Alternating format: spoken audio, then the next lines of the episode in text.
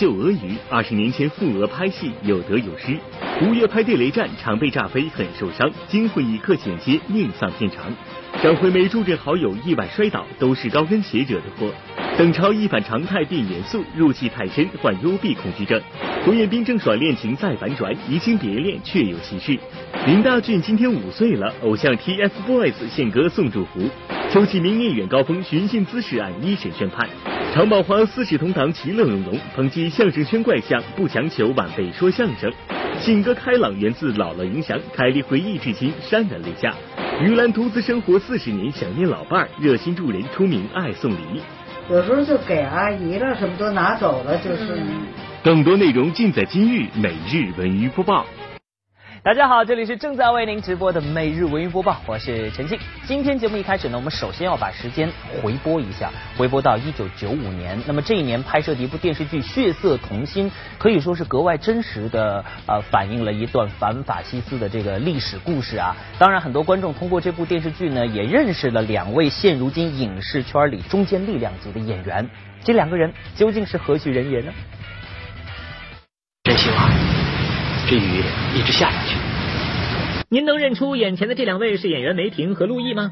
拍摄于二十年前的电视剧《血色童心》日前被俄罗斯联邦政府授予了伟大卫国战争胜利七十周年纪念奖章的荣誉称号。这部戏的导演杨亚洲、出品人郑晓龙以及演员陆毅代表该剧领奖。提起这次拍摄，当年刚刚十八岁的陆毅可是煞费苦心。那是真是我第一次出国拍摄，而且是第一次在国外待那么久，半年多的时间。我们经历了冬天和夏天，去之前还特地呃专攻俄语，专攻了两三个月。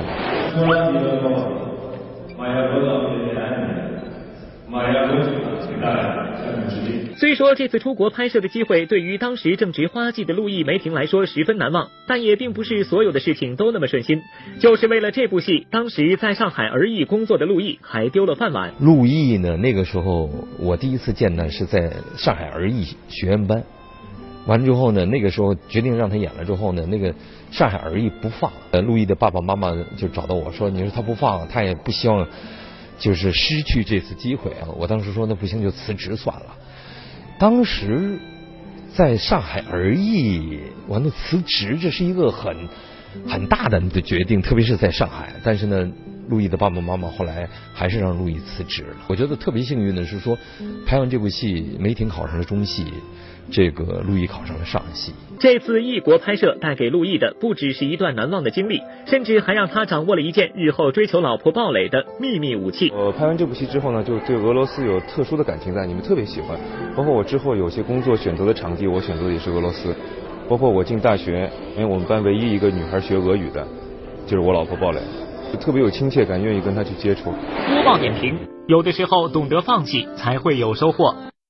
啊，您看，因为拍摄一部戏，掌握了一门语言，还间接收获了一段姻缘，这是多大的收获呀！好了，下面要说的呢，还是演员拍戏的事儿。如果说演员们在拍戏的时候，常常会碰到各种危险的场面哈，那么拍爆炸的戏份，一定就是重中之重了。最近在电视剧《地雷战》的发布会上呢，吴越就感慨，拍这部戏的过程当中，他被炸飞过好几回，甚至险些丧命。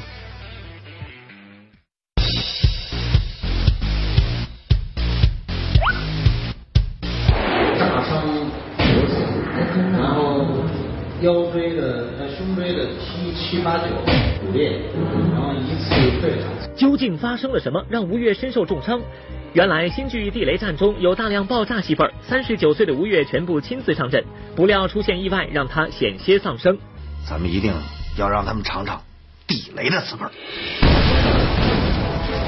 就是因为我要跑一个炸点，从很远的地方五十米开外，一直跑向镜头，但是埋了有七十多个炸点。跑到镜前的时候，最后一个炸弹打在那个整个下来以后一看，右边的肋骨全都。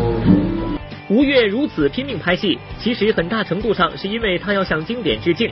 电视剧版《地雷战》是由一九六二年电影版《地雷战》改编而成。要知道，《地雷战》《地道战》《小兵张嘎》这样的老电影。可是吴越这代人儿时最深刻的记忆。躲开点！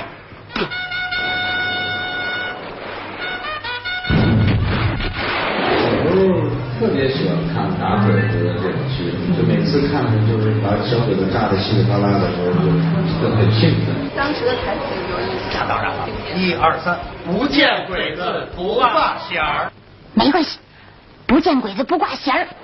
播报点评：向经典电影致敬，吴越卖命拍戏，精神可嘉，可生命安全还是最重要的。没错啊，如果说男演员拍战争戏常常会碰到危险场面的话，那我想说，女演员在出席各种时尚活动啊、各种场面的时候呢，要穿高跟鞋啊，这个鞋呢也绝对是一颗隐形的地雷，因为穿好高跟鞋绝对是一门学问。你看，最近在江蕙祝福第十七场演唱会上呢，他就请来了好朋友张惠妹现场助阵，阿妹脚踩十公分的高跟鞋隆重登场的时候，就给我们很好的演绎了一下。怎么穿好高跟鞋？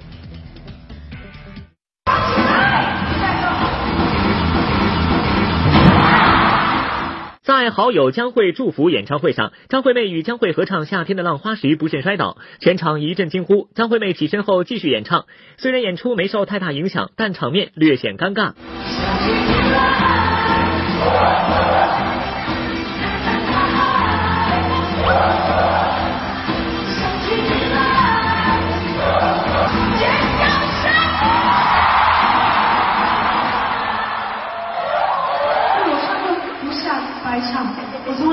从来没有跌倒过。真的是对不起，我今天好激动，怎么办呢？还好今天刚跌倒，样子还蛮好看。等一下，但你那个跌倒的，我知道你们网络上一定会一直重播，对吧？如果如果一直重播，可不可以漂亮？和张惠妹一样，很多爱美的女演员、女歌手为了凸显好身材，工作时仍然坚持脚踩十厘米高跟鞋。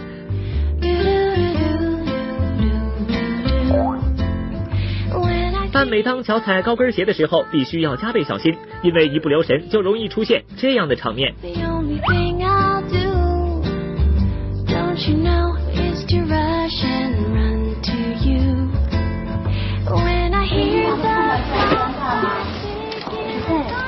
之后还是要很优雅的，站的地方特别好，还好以后再站起来。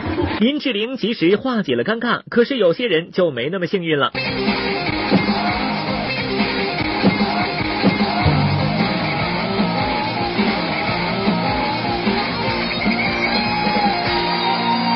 突然跌倒了，其实我那一刹那真的很痛，然后尤其是像我们工作长时间必须要穿高跟鞋。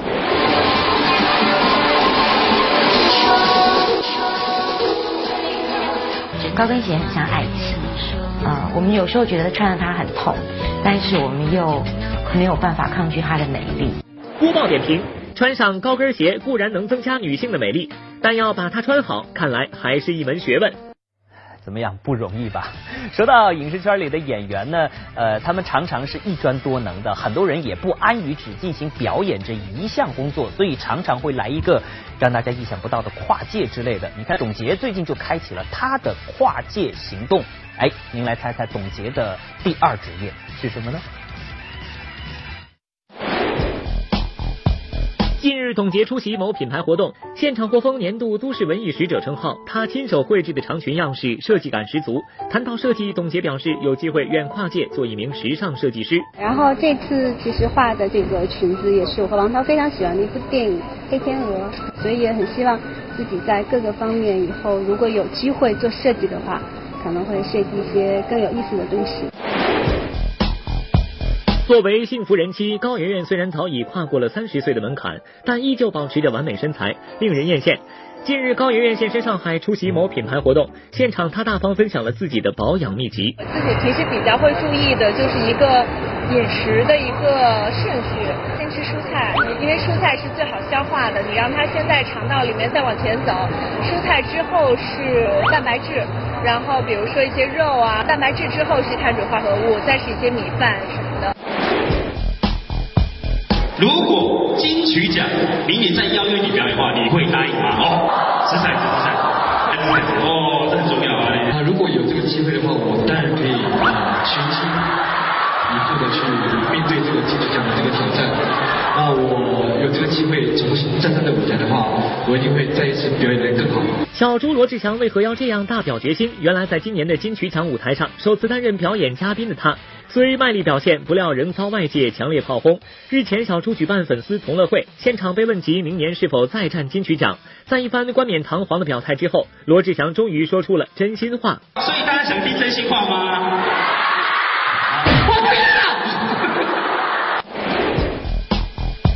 日前，由李菁、何云伟主演的原创京味舞台喜剧《我不是保镖》在京举行发布会。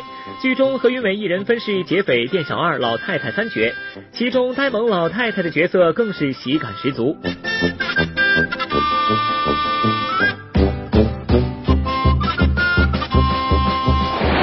但是我就观察老太太，是吧？这个老太太有什么举动啊？哪一个动作、一个语言呢？我都记下来。就是将来在舞台上就能呈现出来。好，欢迎回来，每日云播报继续为大家直播，我是陈静。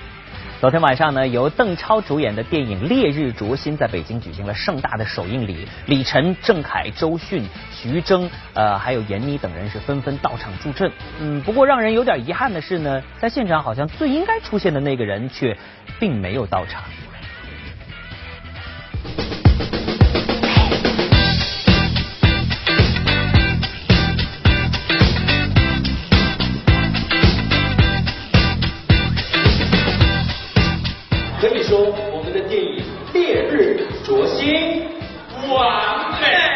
邓超，这些都是你的托吗？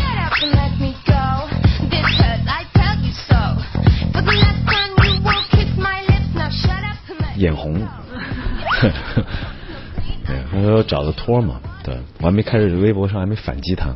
昨天电影《烈日灼心》在北京举办的首映礼，红毯上有众多朋友捧场，微博上有老婆孙俪晒好影评为邓超摇旗呐喊，加上电影本身的质量，《烈日灼心》可以说未映先火。和宣传的热烈相比，电影《烈日灼心》的剧情可就压抑多了，以至于一向闹腾搞笑的邓超在发布会现场都变成了这样。让我爱上我们这些合资的演员，实际上还很沉重。因为对，你你来点逗点，哎对，我我我还要那个调，还那个调，还得在这个体系内一点点嘛，你不能跑太远。导演还在边上，鼻子都酸了，我我不能，你像我 对吧？你像你像老段老段在聊跟角色呼吸长在要不，我 我又不能来那个，后来我还是调节了一下。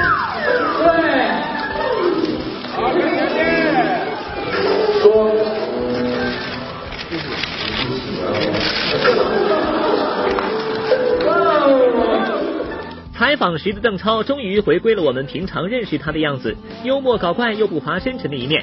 这次在《烈日灼心》中，邓超扮演的辛晓峰是一个恐惧压抑的在逃犯。为了充分投入角色，邓超常常把自己关起来揣摩，以至于在拍摄结束整整两年后的今天，邓超还患有幽闭恐惧。那么多巧合能够找他时，我知道你迟早会找到我，但留给我们的时间真的不多。我怎么靠近他？所以我必须要跟他住在一起。我要去地摊上买小峰才能穿的内裤，是假的三枪，不能买邓超穿的。跟我合作了三次，跟老老曹合作了三次的工作人员，我就不说话，我不理，因为小峰也是不会理任何人，就是一个人待。所以他们会对我就悄悄说。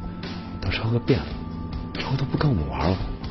播报点评：拍戏时要人戏不分，拍完后要尽快出戏。说起来简单，做起来难。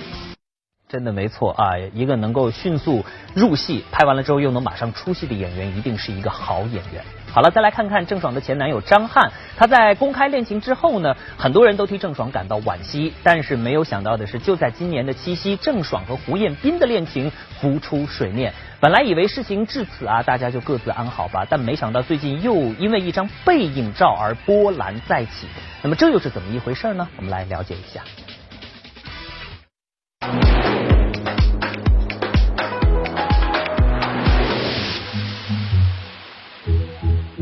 刚刚过去的七夕，有媒体拍到歌手胡彦斌现身沈阳探望郑爽，并且与郑爽父母一起用餐，两人恋情被曝光，才子配佳人本该被祝福，没想到却因为网友爆出的一张去年二月胡彦斌与一名疑似郑爽的女子共赴美国的照片，令事情再起波澜。什么鬼？有什么好说的？不会是郑爽是？就是我，我就不想再回应这件事情，因为觉得挺奇怪的，好不好？如果照片中的女子真是郑爽，就意味着郑爽早在去年六月公布与张翰分手之前，就已经和胡彦斌在一起。消息一出，引起轩然大波。随后，郑爽委托律师发出声明：郑爽小姐于二零一四年八月二十七日与胡彦斌先生因工作原因初次见面，在此之前，有关其与胡彦斌先生已有接触的所有信息，包括所谓背影照片，均系谣传。万万没想到，郑爽的声明发出没多久，剧情再。次反转，先是有人发现照片中与胡彦斌一起的人确实不是郑爽，而是一个叫季丽丽的模特。在季丽丽去年九月的自拍中，柜子上还摆放着胡彦斌的照片。如果胡彦斌与郑爽相识于去年八月，那就意味着移情别恋的人不是郑爽，而是胡彦斌。晚点我找模特经纪人问下胡彦斌和季丽丽是什么情况，因为人家经纪人一直以为两人还在恋爱。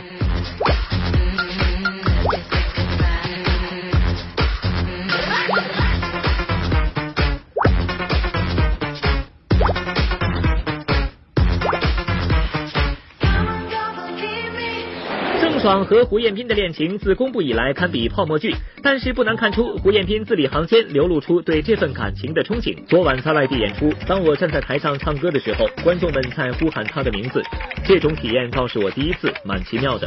大多数人抱着祝福的心，我有接收到。郑爽是一个非常呃好的演员，然后他也很优秀，在我心里，我觉得他是一个不管是从外表也好，还是从演戏也好，都是一个非常出色的演员。播报点评。追究过去已经没有意义，当下幸福才最重要。今天呢是八月二十五号，对于下面这个家庭来说，这一天真的非常有纪念意义。林永健的儿子可爱呆萌的林大俊小朋友今天五岁了，而他呢也是在这个某亲子类真人秀节目的拍摄地井冈山度过了自己非常特殊的生日。这题难得咱们一家三口一起到井冈山录制《爸爸去哪儿》，刚好赶上林大俊小朋友五岁生日，爸爸妈妈祝你生日快乐。今天是林永健儿子林大俊的五岁生日，也是林永健做爸爸的第五个年头。上午，林永健在微博发文庆祝儿子的生日，妻子周冬琪还在微博晒出了王宝强的妻子和女儿一同为大俊庆祝生日的照片。宝贝俊生日快乐！谢谢娜娜妈妈和宝强还准备了蛋糕。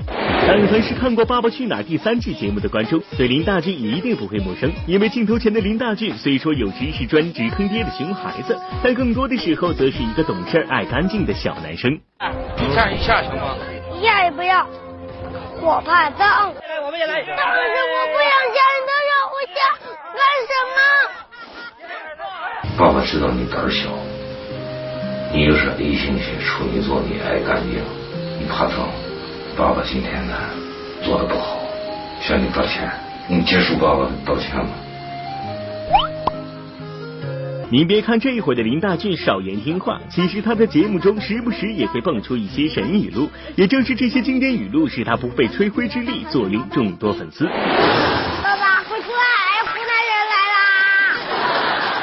我那天啊正在睡觉啊，完了以后孩子吧开开门了，开开门了以后就说：“爸爸，湖南人来了。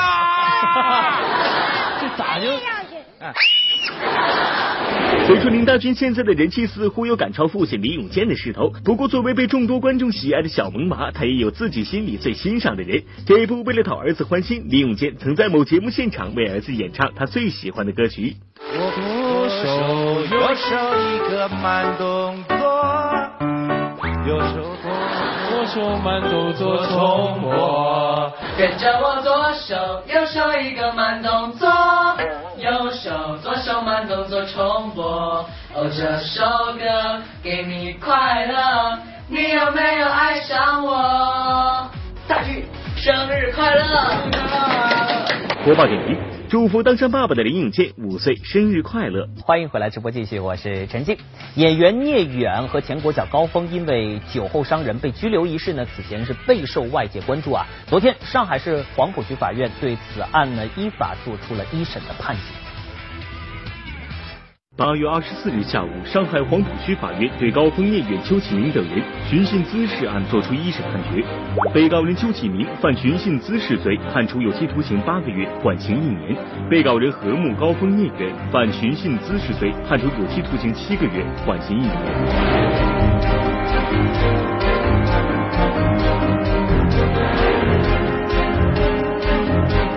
让我们一起回到二零一五年三月九日上海的凌晨，当时录完节目的邱启明、高峰、聂远等人一同回到酒店饮酒聚会。五点二十分左右离开酒店回家的邱启明，因为打车纠纷与出租车司机赵某发生口角，之后聂远、高峰因殴打他人被公安机关逮捕，邱启明因为当场未动手而被取保候审。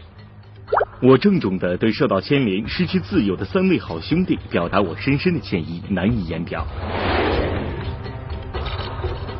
案发后，四名被告人补偿被害人赵某经济损失人民币五十万元，并得到了被害人的谅解。但上海黄浦区法院认为，被告人邱启明就其被告人何木、高峰、聂远在公共场所随意殴打他人致人轻伤，情节恶劣，其行为均已触犯刑律，构成寻衅滋事罪，依法应予刑事处罚。案件判处缓刑，四位被告人均判处了缓刑，这已经是考虑到啊。他们取得了被害人的谅解，并且积极进行了赔偿这样的一个情况。对于邱启明、聂远等人的行为，上海黄浦区法院也作出提醒：身为公众人物，更应该严格自律，坚守法律底线。而四名被告人在缓刑的一年中，也应服从监督管理，完成公益劳动，做有益社会的公民，以实际行动给社会注入正能量。在这缓刑一年的期间内啊，第一呢，应当是遵守法律行政法规；第二呢。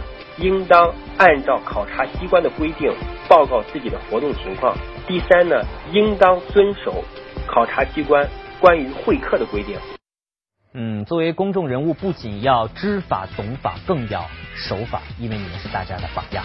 好，再来关注一下常宝华老先生同意八十周年的专场演出，即将于八月三十号在海淀剧院上演。最近啊，播报记者专程来到了常宝华老师家里进行探访啊，刚进门没多久，我们就有幸见证了这样一幅非常温馨的画面。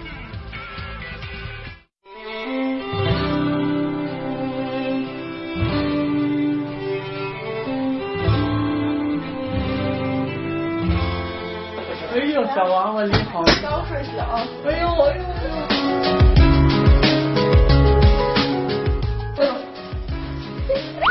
呦，太爷，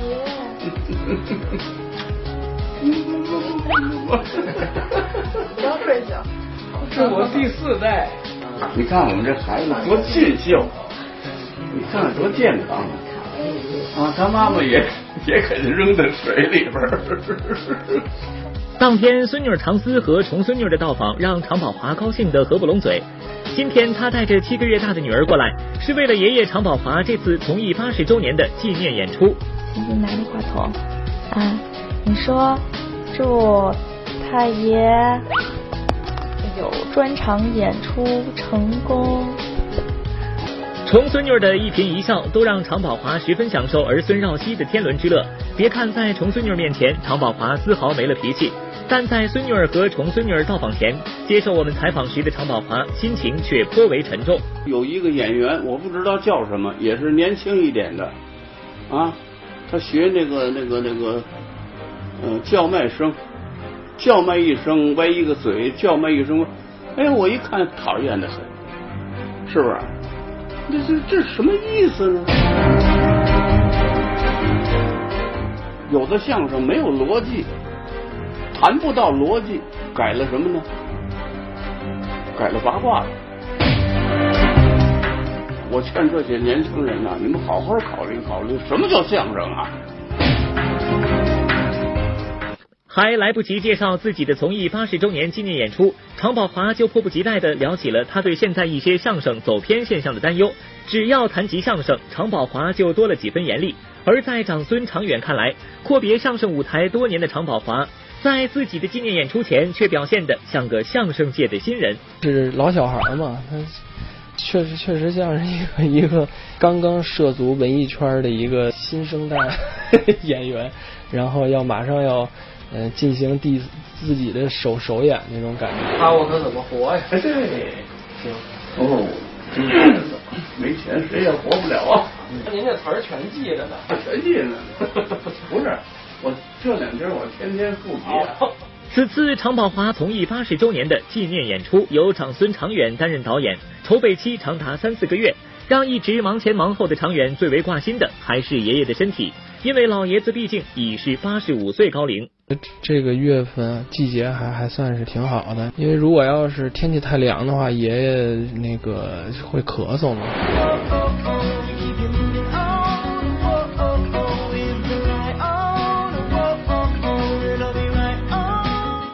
五岁开始学习相声，八十载与相声为伴。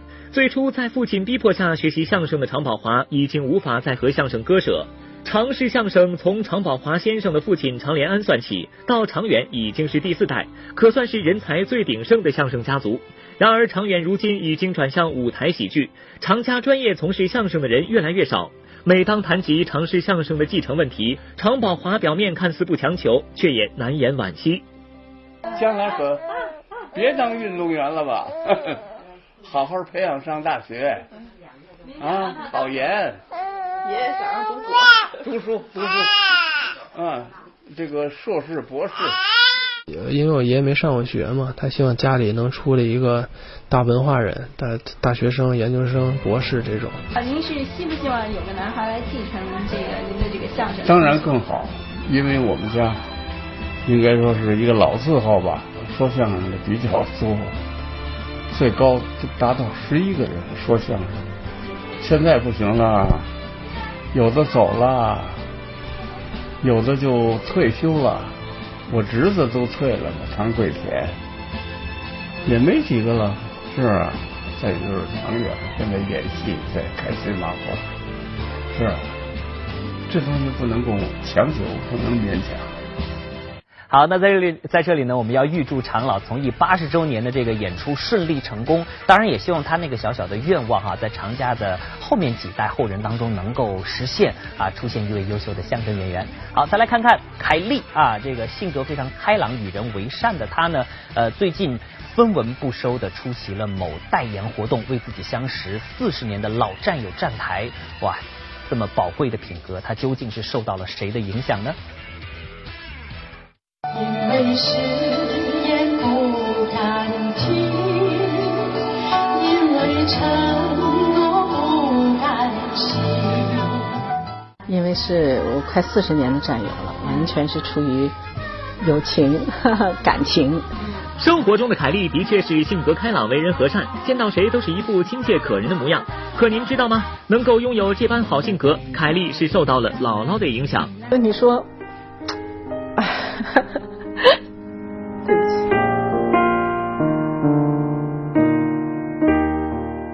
这这就不能说老了，这要说起来，我经常是早晨醒了，哇哇的就开始哭，然后我老公都知道，就是我只要梦到姥姥，总是这样的表现。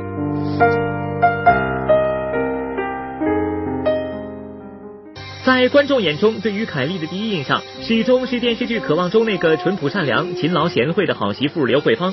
凯丽之所以能成功塑造这个形象，其实是从小受到姥姥的耳濡目染。可这样一部在当时家喻户晓的作品，姥姥却没能与凯丽共同分享成功后的喜悦。不生，咱别站这儿了，到别处商量商量去。你看，就这件衣裳还像点样。我想出去抽空换个栽绒领，听说那地方冷极了。得穿皮的，就是特别遗憾。呃，渴望播出大概一年以后，他就去世了。但是他去世之前都已经很糊涂了，可是他还知道，因为我那会儿已经处对象了嘛。对，他看到电视上跟宋大成、跟王洪生嘛，然后他跟我妈妈说。凯丽，这怎么回事啊？这不是原来那个对象了吗？怎么一会儿跟这个，一会儿跟那个呢？嗯。回想起最后一次见到姥姥的画面，凯丽再次哽咽。我最后一次，哎呀，见姥姥就是在元旦的时候，记得特别特别清楚。我当时刚刚有一点点钱，我就给她买了一个戒指回去。我记得特别清楚，元旦，哎呦，天天就看。上洗手间的时候，蹲在马桶上也看，哎呀，就把我心里难受的呀。那时候也没有什么钱，但是我还是把我的钱凑起来，在我离开长春之前，离开他之前，又去商场买了一个戒指，我让他一手戴一个。我说姥姥你不喜欢吗？我就让你就天天看着。两个手。哎呀，孙女给我买的，这是姥姥最后给我的记忆。播报点评：只要带着姥姥的善良一直走下去，那份爱就会一直在。好，欢迎回来，美如云播报继续为大家直播，我是陈静。昨天呢，我们在节目当中看到了著名的表演艺术家于兰老师悠然自得的生活状态。现在的他呢，虽然儿孙不在身边，只有他和保姆两个人居住在家，看似有些寂寞的于兰老师，他的内心呢，其实一点也不孤单，因为在他内心深处，始终忘不了一个人。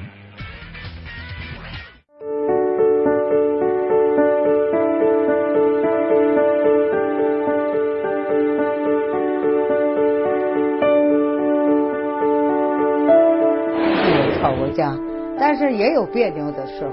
因为什么事儿啊？都是一些就关心我不够，就有别扭。我的爱人早我四十年去走了，我一个人四十年，我也没有再找别人，自己心里头很充实。你没有那个心思去，呃呃，再去搞一个恋爱呀什么没有事儿。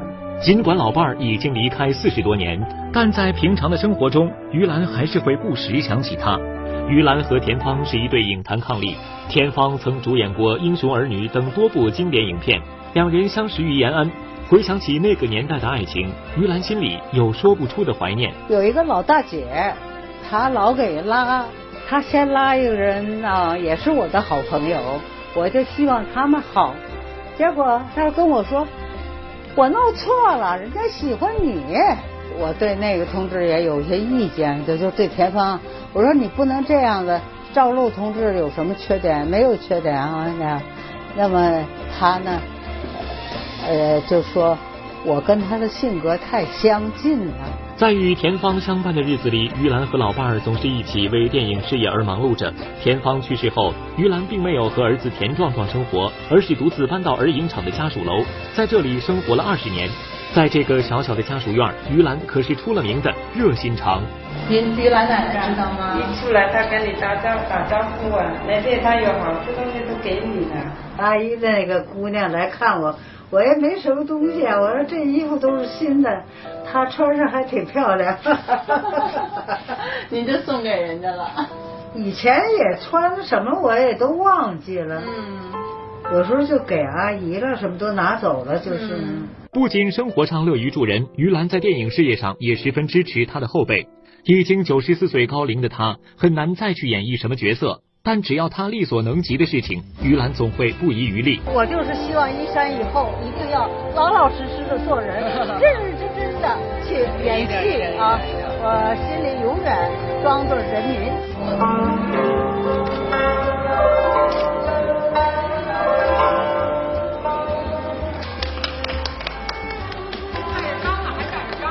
现在找您的这些活动多吗？不太多，我也一般的，我也腿也走不了。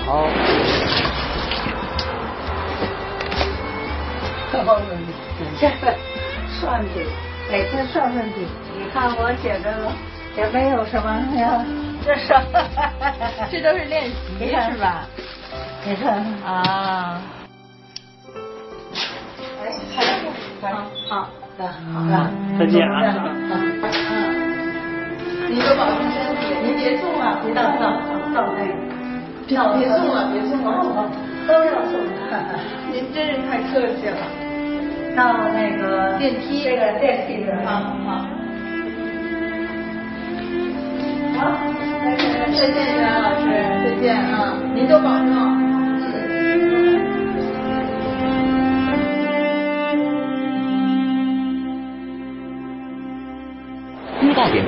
提携后辈，心系电影，乐观执着，风华依旧。向老艺术家致敬。好了，给您做个预告，稍后音频道将要播出的节目是《光荣绽放》。那么今天又会有哪位嘉宾来到节目当中绽放光荣呢？鬼子我不演，汉奸我不演，这我说过。刚才还信誓旦旦说自己有两种角色坚决不演，没想到王奎荣这么快就食言了。看到这张平原游击队的剧照后，他又有什么话要说呢？这是谁？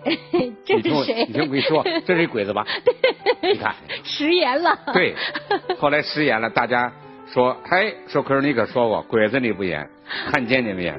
我说对，我说汉奸到现在我也不演，但是鬼子没办法了。我说这个这个经济不景气了，我也得演。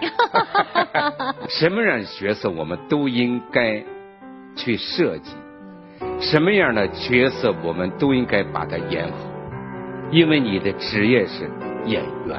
正是源于对演员这份职业的热爱，王奎荣从艺二十多年，演过的角色达一百多个，但大多数都是反派人物。在光荣绽放的现场，六十九岁的他坦言不过瘾，他一直在等待这样一个角色。我特别希望能够逮到一个角色，能够让你从头过瘾到尾，能够让你享受的非常淋漓尽致。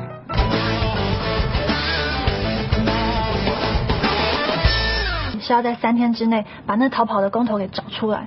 拿着你东西，那有多远滚多远。你的邮件都齐了，你给我签个字吧。哎哎哎，这个宝宝，就是那个逃跑的光头，我知道他躲在哪里了。嘎子和钟宇轩找到了卷款潜逃的老周，老周已经把钱都花光了，还有瘫痪在床的妻子和刚上小学的女儿需要照顾。嘎子和钟宇轩不仅没有提拿回钱的事儿，还把自己身上的钱全掏给了老周。嘎子该怎么和工友们交代呢？大家会理解嘎子吗？